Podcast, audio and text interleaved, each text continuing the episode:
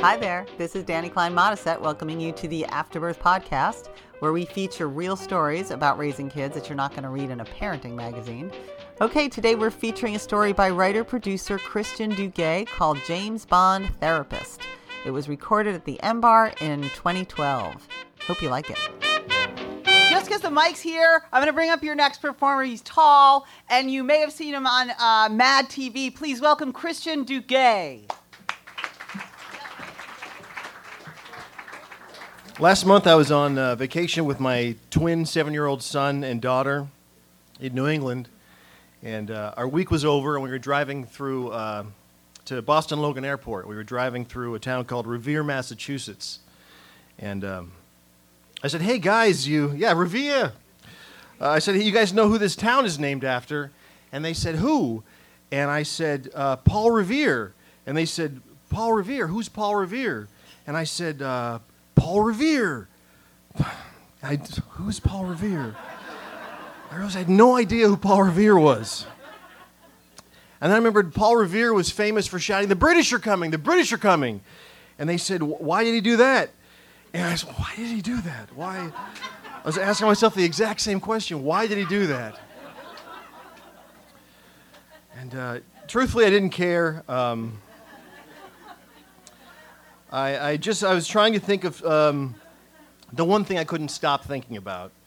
Um, an hour earlier, we had driven past a town uh, we had vacationed in when the kids were three, um, and uh, when we drove through there, um, we were a family of four, and I had a wife.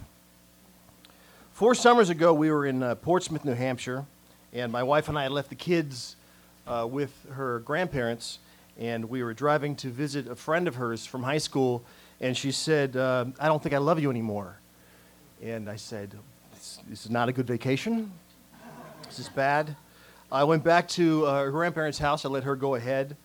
Um, I was terrified. This didn't feel like any fight we'd had before.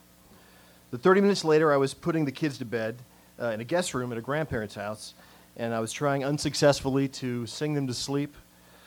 And uh, I was singing Twinkle, Twinkle, Little Star and I noticed the, the laptop in the corner. And I hadn't, uh, it was her laptop, and uh, I hadn't considered that she had been cheating on me until that moment. Um, but I, I, doubted there'd be any kind of solid evidence to discover. Um, the first email I, I, saw was addressed to a close friend of ours, and it had a picture of her in a pair of schoolgirl socks. And the rest of her was not wearing the socks. And uh, I turned to my son and daughter, and they were staring back at me. And my daughter said, Daddy, sing. And uh, I didn't sing. I said, Daddy, I'll be right back, guys. And I called my wife, and the first thing she said was, uh, It's not what you think, which apparently is what a person actually says when they're caught cheating. It just seemed like such a cheap throwaway line, like something that Jack and Janet would say to Mr. Roper in an episode of Three's Company. But I wanted so badly to believe her that I did. And I just told myself, it's not what you think. It's not what I think. And uh, even when her father heard, it, heard, heard, about it, he took me out for a drive along the ocean and he said, I don't think it's what you think it is. I said, I don't think it's what I think it is. All three of us didn't think it was what we thought it was. but, but a side note, they live together now, so I think it was what I thought it was. But all of us were trying to put on our bravest faces uh, for the sake of the vacation, but we all knew but we still had to fly home together as a family. And I don't know if you've ever flown with children, uh, it's very difficult. But flying with children when you just found out your wife has had an affair is the worst case perfect storm scenario in terms of travel nightmares. I was afraid, uh, I'm already terrified of flying. I was afraid that we would crash, and equally afraid that we would just arrive safely It was like we were flying away from our life together. My kids kept crying about everything air pressure, their ears popping, not enough snacks. One wanted the window shade open, the other didn't. I wasn't there for most of it. I was drinking in the lavatory, crying. When, we were over uh, Ohio, I was already drunk. And when we got to Los Angeles, I was already hungover. When we got back, it was clear um, that my wife was in the middle of a very deep, very idiotic love affair Uh, there was no bringing her back. The emails didn't stop, and as painful as they were, I couldn't stop reading them. They were so poorly written.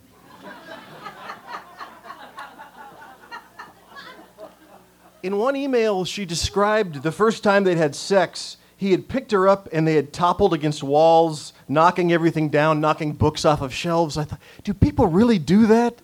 Do they knock books off of shelves? I thought maybe, maybe these two did.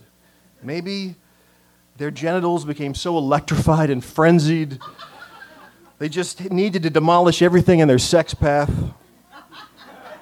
It was almost as though they hadn't had sex, but they had seen what it looked like on cable. I would picture her with her lover lighting hundreds of candles, spinning in those sheer canopied bed covers. Maybe covered the room in rose petals and they danced to Peter Cetera for a while before they destroyed the mattress with their lovemaking. Uh, my wife and I would fight under our breath so the kids wouldn't hear. Uh, my three year old daughter, sensing something was wrong, once said, What are you guys saying? And I felt so much shame that it had come to this. That our daughter um, you know, was looking up and not understanding what was happening. And I had no words for her. There was no way to explain to the kids what was happening. But my therapist gave me this book called something like uh, It's Not Your Fault, Koko Bear. And I couldn't bring myself to read it. I just thought, do they want to hear about bears divorcing? Is that. But I leafed through it. It kind of helped me.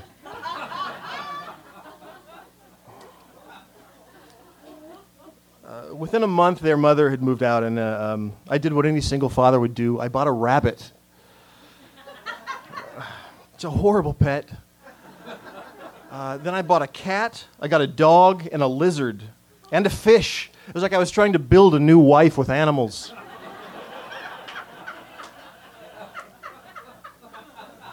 but uh, it, it, wasn't working. I was crying. I would cry in the bathroom while the kids were playing. I'd sing them asleep. I'd cry in bed. At one night, I cried so hard I ran out of energy and just lied there waiting to get a second wind so I could start crying again. But uh, then I discovered this strange therapy. I had uh, ordered the first Daniel Craig James Bond movie on Netflix. And I put it in one night and I started watching it over and over. And uh, I watched it for weeks. Daniel Craig was easily the best James Bond I'd ever seen. And this Bond had feelings like no other Bond. And um, he was betrayed and devastated, and he came back and he won. And I wanted to be James Bond with kids and a rabbit. I wanted to be cool and incredible under pressure. And I was pretty sure James Bond wouldn't bring his kids to a birthday party only to have the host open the door and say, I'm sorry, it was actually yesterday. James Bond wouldn't take his kids on a camping trip and arrive at the campsite after the sun went down, forcing his friends who feel sorry for him to help him build the tent, dragging them away from their own camping experiences. James Bond doesn't take Ambien, making them hallucinate 10 minutes before falling asleep, creating indecipherable paintings and eating all of his children's cereal at midnight. but nevertheless, watching that James Bond like 50 times in a row, it inspired me. If nothing else, I could, I could be better. It gave me a target to shoot for. I could become strong, a great single father with multiple girlfriends and a great male physique. I could at least do the first part. Four years later, my ex wife lives with a guy who she had an affair with. Uh, my kids are with her 50% of the time. I'm obviously not James Bond. I'm easily 50 pounds heavier than Daniel Craig. Sadly, there are no transcontinental speedboats flying across oceans to produce television. I still take Ambien. The rabbit was sadly eaten by a coyote recently. It's my fault. Left him on the balcony. I told. I told him that he died of old age, which is just picture a rabbit with a beard. But we still have the cat, the dog, and the lizard. They don't care about the animals. Just as an example, the cat's name is Waffle, the lizard's name is also Waffle. we can't think of another name. No, we just we like waffles.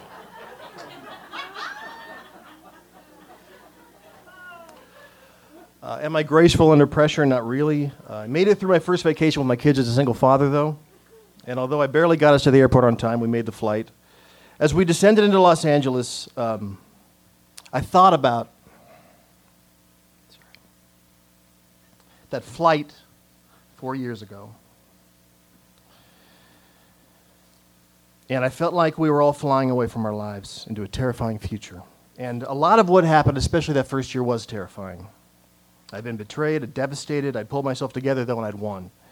Not by becoming Bond, but by becoming a good single dad. A better dad than I might have been had I remained married. I was proud of how far I'd come as the plane taxied into the gate. My kids and I will remember that vacation. And maybe someday we can crack over It's Not Your Fault Koko Bear and find out what a really good bear divorce looks like. Thanks a lot. Okay, for more information about Afterbirth, the book, the live show, or to comment on the podcast, please go to afterbirthstories.com. And thank you for listening.